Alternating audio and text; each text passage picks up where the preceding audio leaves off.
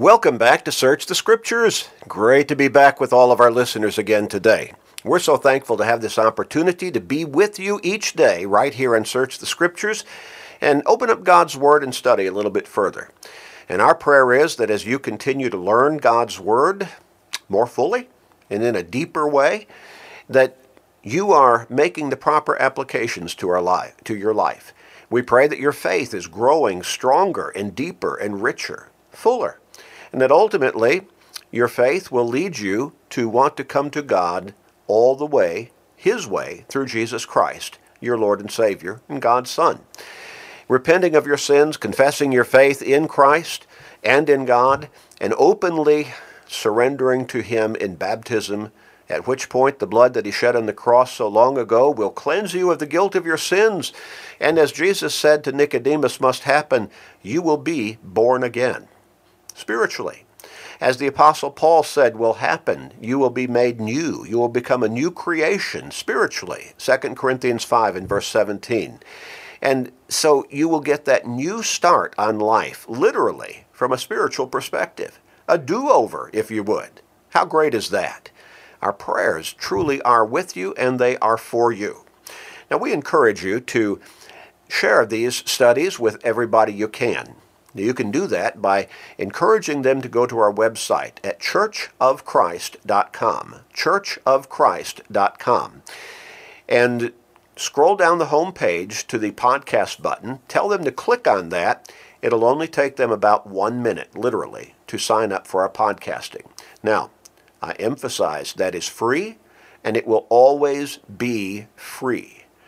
And we're not going to put you on a list. We're not going to hound you for money or anything. That's not how we operate. That's not how we understand the scriptures to guide us as to reaching out with the gospel of Jesus Christ. We're not interested in your wallet. We're interested in your soul. So encourage them to sign up for our podcasting, and you can do that too, by the way. And then they will automatically receive all of these radio programs to their smart device, whichever one they choose their smartphone, their computer, laptop, pad, tablet, whatever it might be. Automatically, these programs will go every day to their, to their smart device. And they'll get a whole lot more. They'll receive all of our sermons regularly, all of our Bible classes, including a great daily, seven days a week, short study from God's Word, about 12 minutes a day, called Today's Bible Class. Very pertinent materials there. All of this will automatically go to their smart device and it will always be free. Now, we encourage you also, if you would like to study God's Word further, have a pencil or a pen and a piece of paper ready. At the end of the program, we'll tell you how to contact us, as we always do jot down that information, and then contact us. Ask for the free Bible study that we always offer. It is absolutely free. We send it out through the regular postal mail. We take care of the postage. It'll teach you the basics of Christianity how to become a Christian, how to be saved, to be forgiven, how to be a Christian afterwards, your relationship with the church, and so on. All of that again free easy to understand, right from the Scriptures. You can also receive a copy of today's program or any of the programs on Search the Scriptures on CD for free. Again, just for the asking, and we'll take care of the postage.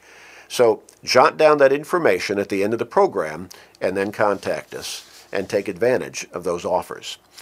We're going to get back into our study we asked the first question and we dealt with the answer in detail. And the first question was, what does it really mean to believe in Jesus? And we saw, looking at numerous texts of Scripture after text of Scripture, numerous texts of Scripture, we saw that it's not just believing intellectually.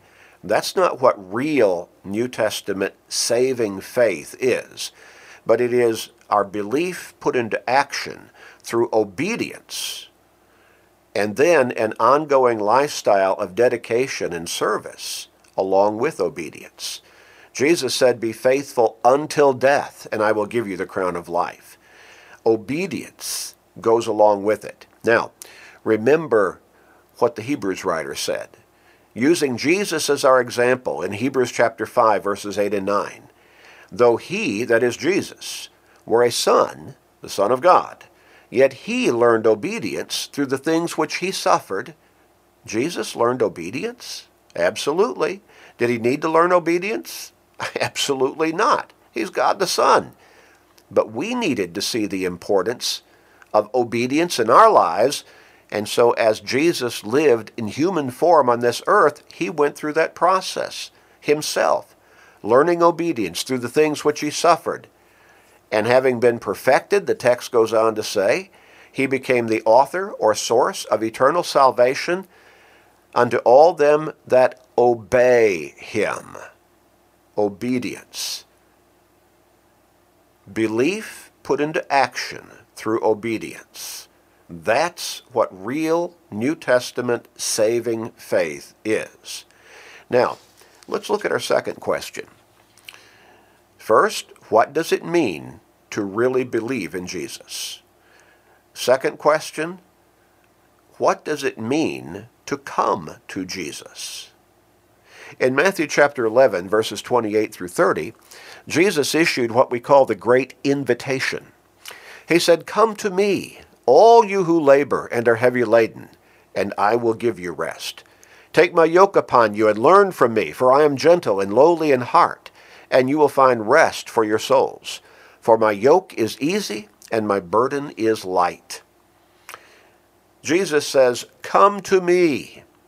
That's the great invitation. Now, why would he say, Come to me? Well, at the night of his betrayal, he told the apostles, I am the way, the truth, and the life. No one comes to the Father except by me or through me. So if we want to come to God for salvation, we've got to come through Jesus as God's Son and our Lord and Savior. We must come to Him. And so Jesus issued that great invitation Come to me, all you who labor and are heavy laden and I will give you rest. Now, the rest he's talking about, obviously, is not a rest physically, not the idea of taking a nap or getting a good night's sleep. He's talking about spiritual rest. He's, he's talking ultimately about eternal life, eternal rest in heaven with God the Father, God the Son, God the Holy Spirit. Now, how is it that we could lose that rest? Well, in other words, how is it that we could lose what Jesus offers us there? And ultimately, that rest is from a spiritual perspective, and it's talking about eternal life with Him and God the Father and God the Holy Spirit in heaven for all of eternity. We look at Hebrews chapter 3, beginning with verse 17. And here we read now, with whom was he angry forty years? Well, this is a reference back to the children of Israel in the wilderness wanderings, and God bringing judgment upon them for their weak faith, and sometimes perhaps lack of faith. With whom was he angry forty years? Was it not with those who sinned, whose corpses fell in the wilderness? And to whom did he swear that they would not enter his rest, but to those who did not obey. So we see that they could not enter in because of unbelief. Now, wait a minute. How, did, how could a person lose the rest that Jesus offers? That eternal rest, that salvation, that home in heaven, eternal life with God the Son, God the Father, and God the Holy Spirit in heaven? To whom did he swear that they would not enter his rest? But to those who did not obey. Obedience again. As we saw when we were answering that question, what does it really mean to believe in Jesus? We saw that obedience is central to really believing in Jesus, to real New Testament saving faith in our Lord and Savior. Obedience is central to that. It goes with believing. When we're talking about and trying to answer the question, what does it mean to come to Jesus? Well, we see again. We're talking about not just uttering a statement, Jesus, I come to you, but it is a life of obedience. Coming to him in obedience and then living obediently before him for the rest of our lives. When we look at that great invitation again in Matthew chapter 11, verses 28 through 30, now notice that Jesus stated some specifics in that invitation. He said, Come to me. Come to me. Now, to come to him is an active act on our part. We can't stay where we are and come to Jesus. It requires action on our part. Come to me, he said. All you who are weary and heavy laden, and I will give you rest. Then he says, Take my yoke upon you and learn from me. What is a yoke? It was a harnessing apparatus that connected two animals together, pulling a wagon or a cart or some heavy load. Typically, we would think of two oxen being yoked together in this harness. Take my yoke upon you. That indicates the imagery there is an idea of action on our part, commitment, active following, actively following Jesus. Take my yoke upon you. So it's going to require something active on my part to come to Jesus. Now, the idea here is the idea of service and dedication, obedience. Take my yoke upon you and learn from me. So we've got to keep on learning, keep on studying his word.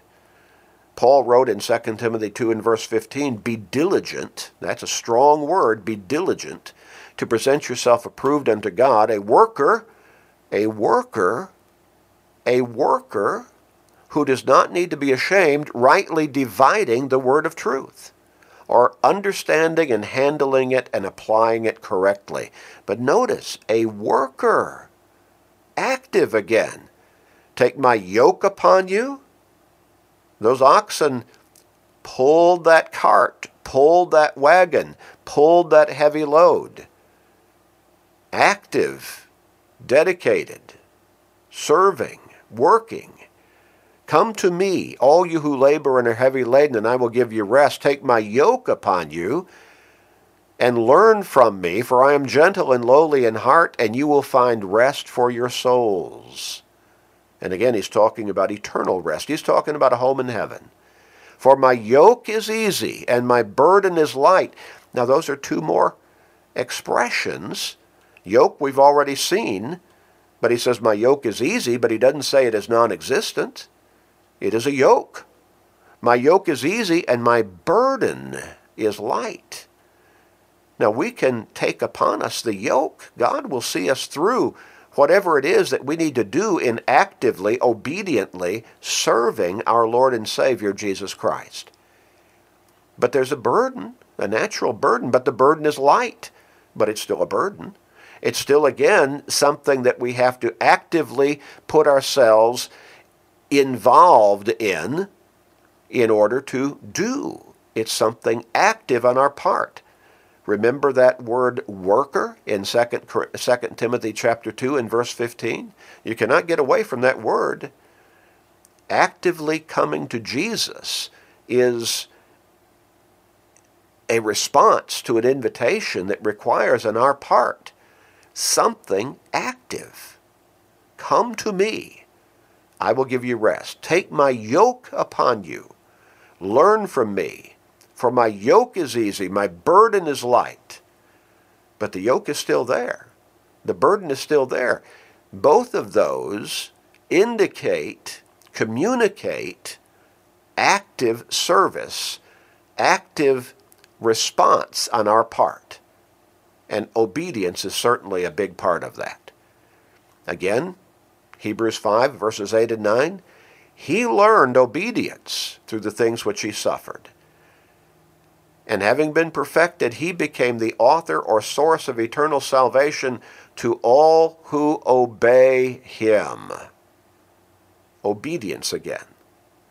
Now, let's go back to Matthew chapter 8 and further learn this understanding that goes with following Jesus or coming to Jesus. In Matthew chapter 8 and verse 22, Jesus said this Follow me. Again, that's active on our part. It's not passive. We can't sit on our on our, our on our pants and, and say, okay, I'm following Jesus. I'm not doing anything, but I'm still following him. I believe in him, but I'm and I'm still following, but I'm not doing anything. No, it's active. Follow me. And let the dead bury the, their own dead. Now, we don't want to be among those who are classified as being dead, do we? We want to follow Jesus. We truly do. Now, Jesus also said that we need to take up our cross and follow him. We need to take up our cross and follow him. That is active once again. When we look at Matthew chapter 16, Matthew chapter 16 and verse 24, Jesus said to his disciples, his followers, If anyone desires to come after me, now what did he say? Come to me, all you who labor and are heavy laden, and I will give you rest.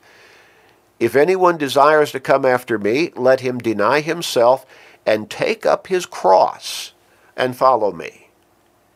Take up his cross.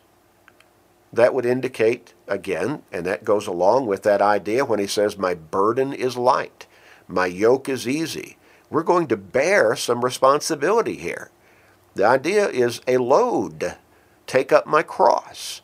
The imagery would quickly come to our mind where Jesus bore his cross partway to Golgotha before he collapsed under its weight, having been beaten brutally with the scourge whip before he was before he had that cross placed upon his shoulder.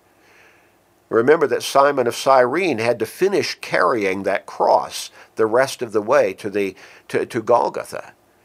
But Jesus bore that cross part of the way and then collapsed under its weight. Well, he says anyone who's going to come after me needs to take up his cross and follow me. And then in Mark chapter 8, Mark chapter 8, and we look here at verse, uh, at verse 34. Again, we read Jesus speaking, Whoever desires to come after me, let him deny himself and take up his cross and follow me. And then in the 10th chapter of Mark, Mark chapter 10 and verse 21, and we read similarly. Now, how many times is this, uh, is this that we read this? One thing you lack. Go your way, sell whatever you, you have, and give to the poor, and you will have treasure in heaven. And come, take up your, the cross and follow me. Three times we've read that now. But let's look at Luke chapter 9 and verse 23. This is not a temporary responsibility or a temporary burden or yoke that we bear. In Luke chapter 9 and verse 23, we read this again, Jesus speaking. If anyone desires to come after me, let him deny himself and take up his cross daily daily and follow me. Christianity is not a sprint. The Christian lifestyle is a marathon. It goes along with what Jesus said in Revelation 2 and verse 10 Be faithful until death, and I will give you the crown of life. It's every day for the rest of our lives. Now, what is the cross that Jesus is talking about? Well, for different people, it may be evidenced or expressed in different specific ways. But basically, it's the idea, again, of whatever service, whatever dedication. Certainly, obedience is part of that. On an ongoing basis, I will follow my Lord through his teachings obediently and consistently. But I'm going to serve him actively. I'm going to be dedicated. I'm going to be active in my Christian life, serving my Lord. And that's the cross that we bear. Now, for some people, it may have to do with helping poor people, among other things. For other people, it may be teaching a Bible class, among other things. For some people, it may be helping a, a, a neighbor or a loved one who cannot take care of themselves completely, among other things. But probably it is not going to be just one singular act or action that is going to be identified as our particular individual cross that we must bear. And we should not look at it as a negative at all. It's part of our Christian life. It's part of who we are and what we are. And part of the blessing of being a Christian that we can help that light of Christ shine through our lives before a world that is lost and caught up in the darkness of sinfulness and wickedness and evil. Matthew chapter 5, verses 13 through 16. We're blessed to be able to serve our Lord. Remember what Jesus said? The Son of Man has not come to be served, but to serve. There's our example again. What is service? Active dedication. Active dedication. And within that active dedication from the Lord ourselves was obedience to God the Father, His will. Jesus fulfilled the will of the Father through His ministry on this earth going all the way up to and including dying on that cross. Now, so if we're going to follow him, we must take up our cross daily and follow him. Whatever we need to do, we need to be active, dedicated, obedient, working Christians. Because that is central to our coming to Jesus. Let's pray together. Father, thank you for blessing us to be able to serve you actively, obediently, and even working in your kingdom. Thank you for blessing us to be able to do these things, for blessing us with talents through which we can serve you. Please guide us to do so humbly and joyfully Help us to be the Christians you want us to be. Please forgive us, gracious Father. This is our prayer in Christ's name. Amen.